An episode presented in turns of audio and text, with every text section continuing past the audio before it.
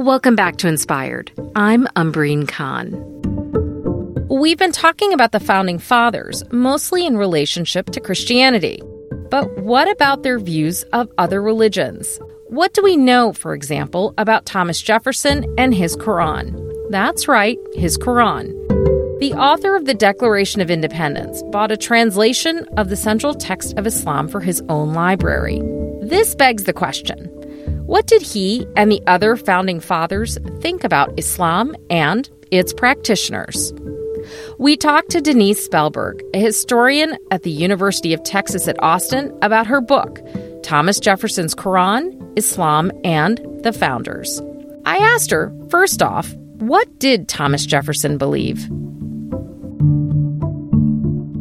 Many historians have devoted themselves to trying to define Jefferson's spiritual life and his belief system. He was born into the Anglican Church, the Church of England, which makes it interesting, really, that he saw the plight of others who, because they weren't part of the established religion, were either persecuted, were persecuted and couldn't participate.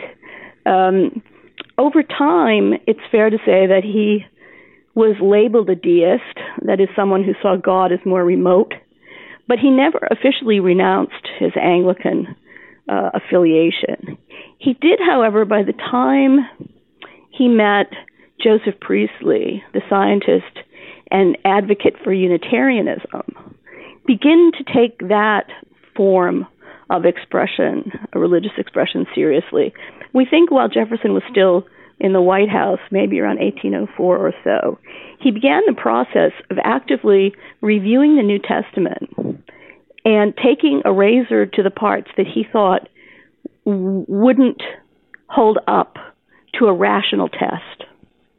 So he actually excised from the New Testament the miraculous, the miracles of Jesus, the resurrection, the virgin birth. He started doing that while president, and he continued to do it after his presidency in 18, 19, and 20. And the result is you know, it wasn't ever published as a book. He didn't publicly talk about it, but he corresponded with Priestley and others about this. Jefferson also wrongly predicted that eventually, because Unitarianism basically emphasized the oneness of God and got rid of the Trinity, that it would become the overwhelming faith of the United States. Well, that didn't happen.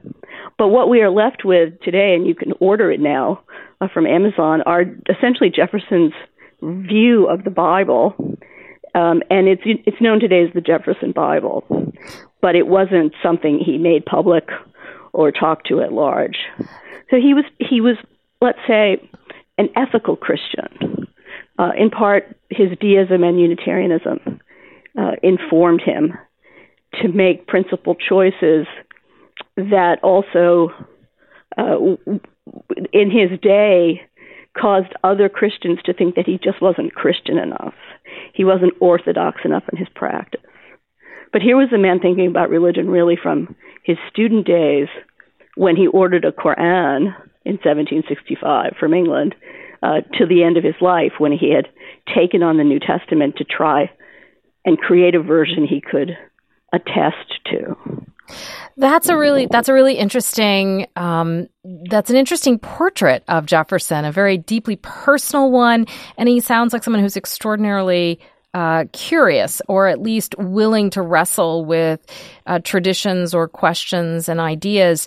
Uh, I want to learn a little bit more about. You just said that he purchased a Quran. Why did he do that? Do, what do we know about why he he sought to possess or to own a Quran?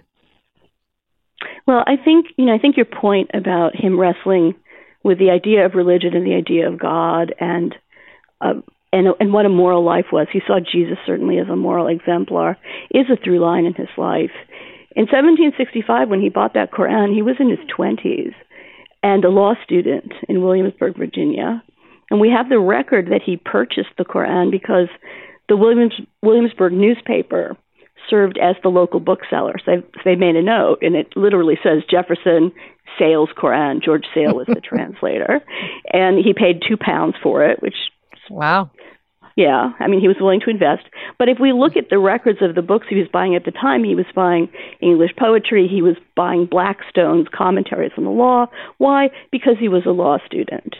And it's likely that his interest in the Quran stemmed from the fact that this particular translation by George Sale, an Anglican, uh, who did it in 1734, straight from the Arabic to English, a first, was the best translation of the Quran then available. And it was a publishing sensation for the time. It went through many editions, uh, both in Europe and in England. And, and Jefferson, as a student of law, would have seen the Quran as a book of law rather than a book of revelation. And I should add that the translation Jefferson bought has a 200 page preliminary discourse in which the author, in a very even handed way for his time, laid out what Islam is as a ritual, how it in fact does inform law. He had genealogies of the Prophet in there that you can fold out. He had a map of the Kaaba, where Muslims are enjoined to worship once at least uh, during their lifetime. And if Jefferson read that, then he would have had really a very good insight about what it is that Muslims believed.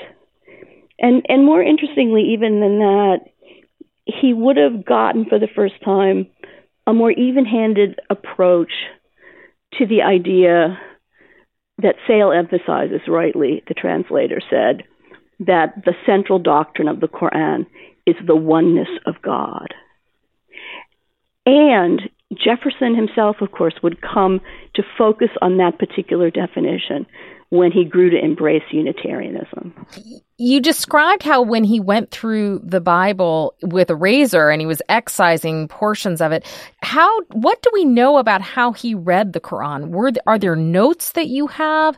Is mm-hmm. there a record of how he understood and read the various stories, legalistic or parables that echoed stories from the New Testament and the Old Testament? Well, well, the possibilities you describe are precisely the kind of data that the research historian wants to find. and I desperately wanted to find all of that. And what was particularly vexing is that I found almost none of it. Really? Uh, at, a t- at a time in the 1760s um, when he is taking voluminous notes on people like Locke, he had a common book where he would note down his responses to whatever he was reading. And he did this frequently for important books. We don't have notes of his immediate reaction to the Quran. And that is desperately upsetting to me. But there may be a reason for that. What would the, the reason, reason be? Well, he bought it in 1765. Five years later, there's a fire at one of his plantations. And he writes to his dear friend that he has lost almost every book and all of his papers. Wow. Now, did he lose the Quran? That's an interesting question because we know that Jefferson's Quran is now in possession of the Library of Congress. Hmm. So there are two possibilities. He does mention that he saved a book. Did he save the Quran? Or did it perish in the flames and he bought it later when he was in England on United States business, actually talking to a Muslim ambassador there? And then he picked up a second version of Sale's Quran we certainly know he brought it back with him. Have you seen it? Did you actually get a chance to examine the Quran? Yeah, it was one of the thrills of my life, I have to say. Um, I all you need to do if it's not on display, and it frequently is, of course, now. Um, all you need to do is get a library card, um, and you can do that relatively quickly for the Library of Congress. And then there's a call number. You go to the rare books reading room, it's in two volumes, this edition of his, and they will bring it to you. Parts of it are crumbling and yellow. Wow. But you can sit with it and look at it. And I was never so astonished because, of course, it's our national treasure. And, of course, it was the book on which our first Muslim Congressman, Keith Ellison, swore his private oath of office on in 2007. Dr. Spellberg, what were the beliefs in our country at that time about Muslims? Were Jefferson's beliefs shared by others? Jefferson represented a minority voice for inclusion and what today we would term religious pluralism that that would have included Muslims and Jews and Catholics. At the time, the majority view among a majority of Protestants who were American is that America should be Protestant in some way. Now, um, Protestants among themselves, there was a lot of debate about which sect of Protestantism should be the established religion. And it's more about Protestants not being at each other's throats that we have this legislation, for example, banning a religious test in the Constitution and ordering free exercise and that there not be a state established religion. That's because the Protestant majority mostly couldn't decide among themselves. And so seeming to extend equal rights to all Protestants was part of the process. But amidst those debates, there were people like Jefferson who made universal arguments for inclusion of non Protestants, including Catholics, Jews, and Muslims. And he wasn't alone. Jefferson wasn't alone. Madison was right there with him. And even George Washington talked about the fact that when he needed laborers, he said, I don't care what their religion is, I don't care where they come from, as long as their work is good. Did Jefferson know any Muslims? I'm curious. Well, he met Muslims. He met the Muslim ambassador from Tripoli and London personally and negotiated with him about our shipping in the Mediterranean, he and John Adams. And was he aware of the religious beliefs of many who were captured, imprisoned, and enslaved and sold in the United States who were followers of Islam or known as Mohammedans as they were back then? Yeah, an excellent question and a deeply tragic contradiction. He was writing about equality and inclusion for Muslims in a theoretical way, seemingly. He doesn't seem to have recognized, although we may find out more about this, that there were perhaps 10 to 15 percent of the enslaved West African population who were practitioners of Islam. Jefferson is writing for a future in which Muslims are conceived as citizens who are white. Because in 1790, the first immigration law said that you had to be free and white. Mm-hmm. So this would have excluded persons who were Muslim. Even on his own plantation, he may well have owned a Muslim slaves of Muslim heritage and not known that. It's interesting to say also that Washington, George Washington, we know did own slaves who were Muslim, largely because of their names. And two of the names recorded in Washington's tax lists are Fatima or Fatima and Little Fatima, the name of the prophet's daughter. So we presume they were probably of Muslim heritage. So here's the irony Jefferson thinks that people of all religions, including Muslims explicitly, should have civil rights. But he doesn't realize the contradiction. He is, in fact, a slave owner and someone who denigrates blacks in his notes on Virginia. And although he tried early on to abolish the slave trade in the Declaration of Independence, that paragraph didn't survive the cut. So, on the one hand, he's a champion of Muslim freedom. On the other, he's potentially the owner of Muslim slaves. And in fact, his ambit of freedom, religious freedom, doesn't extend to slaves. And I'd be curious what your thoughts are. If Jefferson were here today, what would he think of the Islamophobia that many Muslims in America grapple with? and the the Islamophobia that has become such a feature in so many political campaigns, and many going as far as encouraging religious tests for holding higher office. What do you think Jefferson would think today? I think Jefferson would think that he, in fact, would be pleased to see Muslims represented in Congress. We have three now, but across the country, there are Muslims who have run for and won local and state offices. I think that would please him. I think that would be the almost perfect end to his prediction of inclusion for Muslims. But I think it would have taken some reckoning for him to understand that those Muslims were of African, African American, uh, or female uh, incarnations. I think that would have brought him up short. You know, he didn't include women mm-hmm. in the mix when he was talking about Muslims.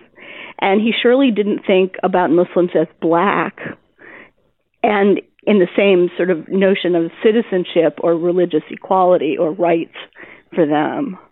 But we've li- lived to see that day. Thomas Jefferson got part of it right. He got right the principle that religious freedom must be extended to everyone, and with that goes political equality. What he got wrong was race, but what he got right was a, a blueprint for religious pluralism that explicitly included Muslims. It gave us a template to do better and to be even more inclusive and specific regarding race and gender. Dr. Spellberg, can I ask you a personal question? What what drew you into this area of study as a historian? What I noticed is that the books that had been written about American views of Islam in, in the early part of our country's history were written by American historians who didn't have background in Islamic history, and that the predominantly negative views of Islam and Muslims from the 18th and 19th centuries were just repeated by these historians without interrogating them. And without attempting to find, I think, the exception to a dominant negative paradigm. And I began to find Jefferson and others making statements about the inclusion and the rights of Muslims. And I traced that arc back to Europe, and I found exceptions to the rule and a blueprint for American pluralism that includes Muslims that I didn't expect to find, but it was there. And I think part of the reason others didn't find it earlier is because they actually didn't look for it. You know, there's a tendency when you hear the negativity today or when you look at the documents from the 18th and 19th centuries to see all of it as a pattern with no exceptions, with no qualification, with no nuance. And the job of the historian is to try to read every page and find that nuance.